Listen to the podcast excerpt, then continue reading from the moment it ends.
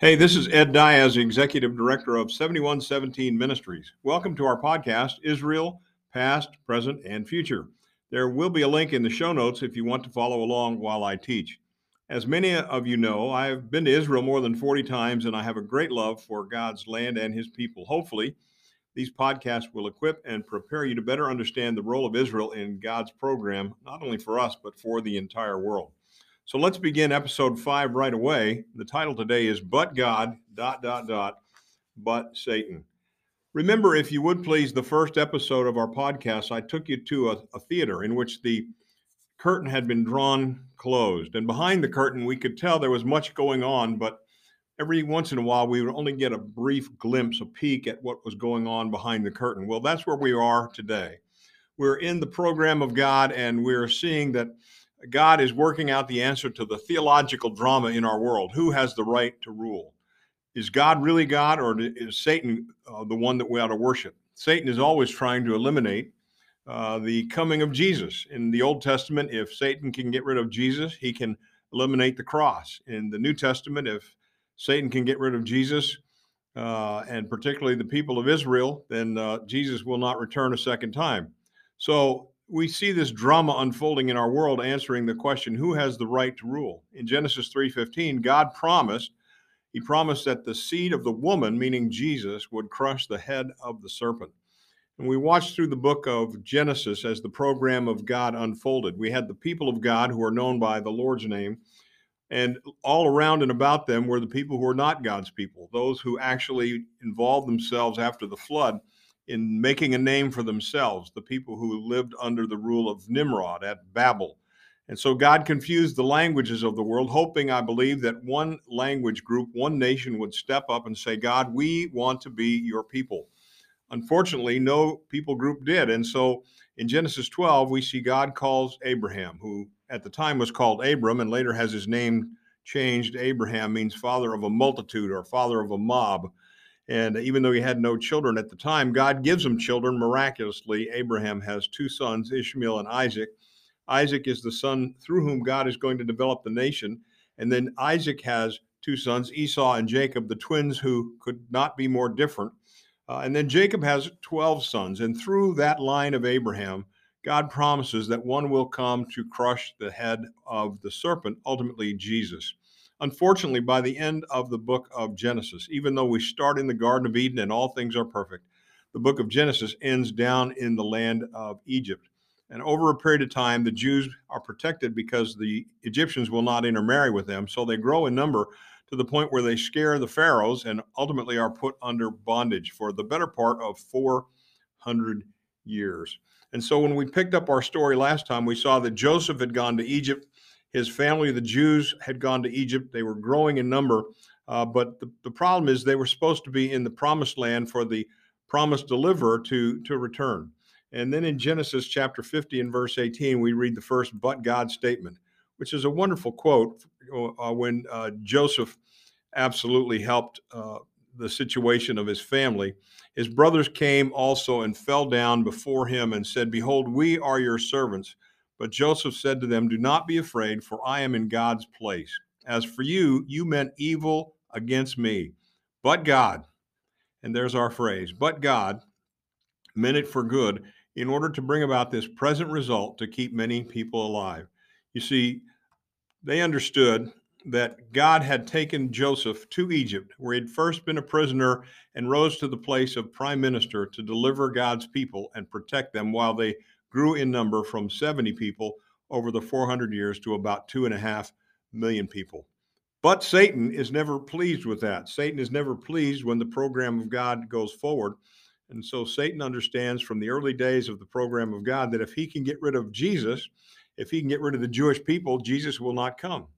And so a plan was hatched by the Pharaoh, the king of Egypt, under the rule of Satan, I believe, that says in Exodus 1 and 15, then the king of Egypt spoke to the Hebrew midwives, one of whom was named Shiphrah and the other was named Puah.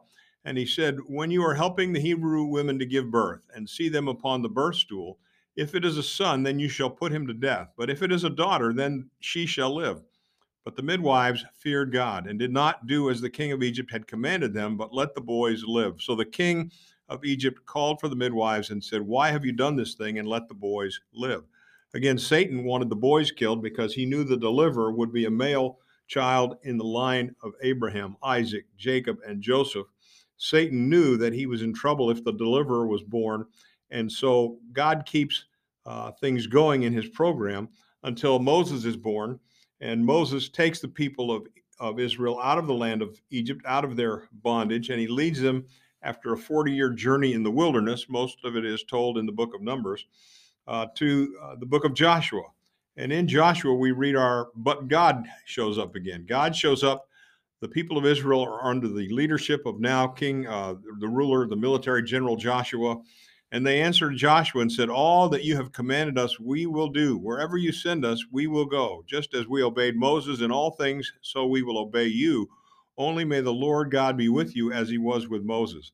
And so God is using Joshua in the place of Moses. Moses is about to pass off the scene, and he takes the people of Israel into their promised land. What had been a land occupied by the Canaanites is now occupied by the Jews. Unfortunately, although they had been commanded by God in the book of Exodus and also in the book of uh, Deuteronomy and then finally in the book of Judges to get rid of all the people living in the land. And the, again, the reason wasn't just to exterminate the Canaanite people, the reason was to prevent the Jews from adopting the worship of the Canaanite people, which involved great idolatry. And in our last episode, we saw that the Jews fell prey to idolatry galore. That from the time they get into the promised land in about 1400 BC, until 586 BC. Their worship not only involves the God of heaven, but also involves three main idols the Baals, the Asherah, which are the female de- deities, and Molech, which involved child sacrifice and temple prostitution. So idolatry became the main sin of Israel from, again, 1400 BC till about 586 BC. And I've defined the word idol there for you on your on your handout. It says an idol is a, an image or statue of a deity fashioned to be an object of worship. The Hebrew words for these statues are intentionally contemptuous, and they are translated idols, but sometimes they mean powerless ones, like the word elilim, the word gilulim, which means literally pellets of dung, and shikitsim, which are shameful things. God had told the people of Israel in Exodus chapter 20 and again in Deuteronomy, You shall have no other gods before me. You shall not make for yourself an idol. You should, should not worship them or serve them.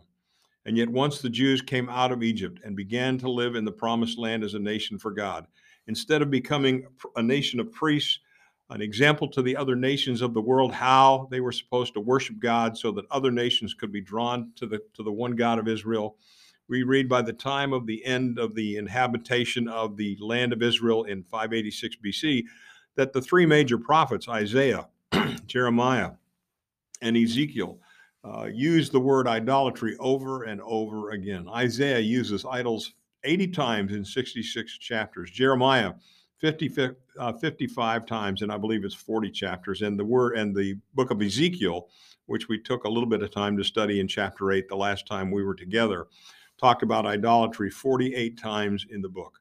The result was that God was no longer being worshiped, but Satan had a plan. Again, Satan's plan, number two on your handout, is the captivity by Assyria in 722 BC and the captivity ultimately of Babylon in 586 BC. Satan in 2 Kings 17 and 2 Kings 25 took the people of the northern tribes of Israel and the southern tribe of Judah into bondage. Now, their bondages were, were very different. The Assyrian captivity uh, was one that was a permanent uh, exile. They were uh, strewn all over the ancient world by the king of Assyria. Uh, they never again regathered as a nation for God. You can find instances of the 10 northern tribes, even during the time of Jesus offering at the temple. But you also have uh, the, the 10 northern tribes never again regather because of their awful sin of idolatry. But again, the deliverer from Genesis 3:16 had to come from the tribe of Judah. And so in Second Kings, rather than disperse uh, and scattered the people of the north, God, when it came to the people of the south, kept them together and he took them under Nebuchadnezzar's rule to Babylon. And it was as though God was saying, Look, if you want all this idolatry, I'm going to take you to the seat of idolatry. So Satan thinks he's won. The Jews are not living in the land. The last thing we read in our last episode was the last king in the line of Judah, which was the family of King David, was actually taken away. His sons were killed before his very eyes, and then his eyes were destroyed. So the last thing he ever saw was the murder of his children. But God, you know, under number two, but God had a plan. And the plan was to protect the Jewish people from Judah for those 70 years. And in 538 BC and 458 BC, and later and lastly in 444 BC, we read in Nehemiah chapter 2 that God brings the people of Israel back. Not only does he brings them uh, bring them back, but he protects the line of King David. You know, in the Old Testament, God promises David that on his throne one would rule forever. 2 Samuel chapter 7 and verse 14. But we get to the story of Nehemiah, who is a cupbearer to king to the king in the land of uh, now Persia. And it says in Nehemiah 2, verse 4, the king said to me, What would you request? So I prayed to the God of heaven. Nehemiah was a man of great prayer. And I said to the king, If it pleases the king, and if your servant has found favor before you, I request that you send me to Judah, to the city of my father's tombs. That's Jerusalem. Why? That I may rebuild it. And again, but God is going to intervene in the pro, in the program of God and take the people from their bondage back to their promised land. We will actually see part of the ruins from the wall of Nehemiah when we visit the city of David in Jerusalem on our trip to Israel next March. But you see, God has not given up his program. And even though Satan had gotten rid of the people of Israel in the land of Israel, uh, God preserves a remnant. And in 444 BC, they not only have a temple and a revived people, but they build a wall for their protection. Now, if that was the end of the story, all would be well and good. But as you look on your handout, there's one last captivity that has to be taken care of, and that's the captivity by Rome, which actually started in about 50 BC. And we see that Rome had come along during this time between the Old Testament and the New Testament. And again, God is not surprised by Roman rule. At the end of the Old Testament, we had uh, Assyria and Babylonia and Persia in control of the entire world. And then uh, Greece comes along in about 333 BC under Alexander the Great, and they take over world domination. And then from about 150 BC to about 50 BC, there's a period of the period of the Maccabees, and it's really a time where the Jews are independent of any foreign ruler. But in 50 BC, the Romans came in, and they were more difficult to live under than any of the other conquering people. And even that was a part of God's program because Rome was in charge when Jesus was born, and Satan knew that. And Satan was going to use the Romans to exterminate the line of Christ, to kill the very baby Jesus himself. If you read the story of the wise men, we know that the wise men had gone to King Herod, who was a very, very insecure man, and uh, they wanted to find out where Jesus was to be born. And so, verse 18, they escaped another way. And when Herod saw that he'd been tricked by the Magi, he became very enraged, and he sent men and killed all the boys who were in Bethlehem and all its vicinity who were two years old or under, according to the time which he determined from the Magi, that was fulfilled what had been spoken by the prophet Jeremiah. See, Satan is alive and well. He wants to keep Jesus from coming in his first coming because in doing so, he can avoid the cross. It's at the cross that the seed of the woman will crush the head of the serpent. And so Satan is at work killing innocent baby boys in order to avoid the first coming of Jesus to the cross. But God intervenes again. He had predicted he would in Daniel chapter 9 and verse 24. It was predicted the very day when Jesus would show up as the king of Israel. And he will do that on Palm Sunday. We'll talk about that at a later date. But it's mentioned in the Christmas story. Luke chapter 7 gives us the details of when baby Jesus was born because God is not done with the Jewish people. And God is not done with his program. And Galatians 4 4 is one of my favorite Christmas verses. It says this, but in the, when the fullness of time had come, God sent his son, born of a woman, born under the law. I want to talk about the fullness of time for a minute because you may be at a time in your life where things are kind of out of kilter and you're wondering, is God really God? Is there something that is out of his control? And the answer is no, everything is under God's control. You see, between the Old and the New Testament, God had to prepare the way for the birth of Christ because the world needed CPR. And I have a Life of Christ series. I'm going to reference it in our next episode. But I talk about the fact that the world needed CPR before Jesus could come in his first coming. The C was a common language. And so between the Old and the New Testament, God worked it out that the Greeks showed up and the Greek culture uh, invaded the entire world at the time. And the main thing that the Greeks gave us was the language. And to this day, we go to seminary and learn the Greek language because that was the language of the New Testament. Wherever the apostles went after the resurrection and the beginning of the church, they could speak to the multitudes in Greek. It's similar today. When you go to Israel, you will see that almost everyone speaks English, at least as a second language. You'll find many of the Jews speak three and four and five languages. Our guide that we will have in Israel in March can actually guide groups in four different languages. They're spectacular. But the Greek language was important because the world needed a common language to get the message of Christ out. The P was important too because the world needed a time of peace. And from about 50 BC to about 50 AD, we have the Pax Romana. The Pax Romana meant that Rome was so strong in their world domination that no one dared go to war against them. And it's the only time we know of in ancient history where we have a hundred years of peace worldwide. What was that important about it? It it was it allowed the apostles in the New Testament to spread the gospel of Jesus without having to worry about nations being at war and being killed in battle and so forth like that. And so the, the C is the common language, the P is the Pax Romana, and lastly, the R was for the Roman roads we will actually walk on a couple of Roman roads when we're in Israel, particularly in the city of Bethshan. And some of the roads that were used to take the gospel to the ends of the Roman Empire uh, are still in use today. They were built out of marble slabs. They were built so that chariots could get from one end of the uh, kingdom of Rome to the other so they could move their military back and forth. But in doing so, trade was possible and also getting the message of the gospel was out.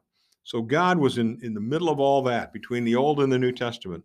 God was at work to prepare the way for the coming of Jesus by giving the world CPR, not cardiopulmonary resuscitation, but a common language of Pax Romana and Roman roads. But Satan was not happy about that.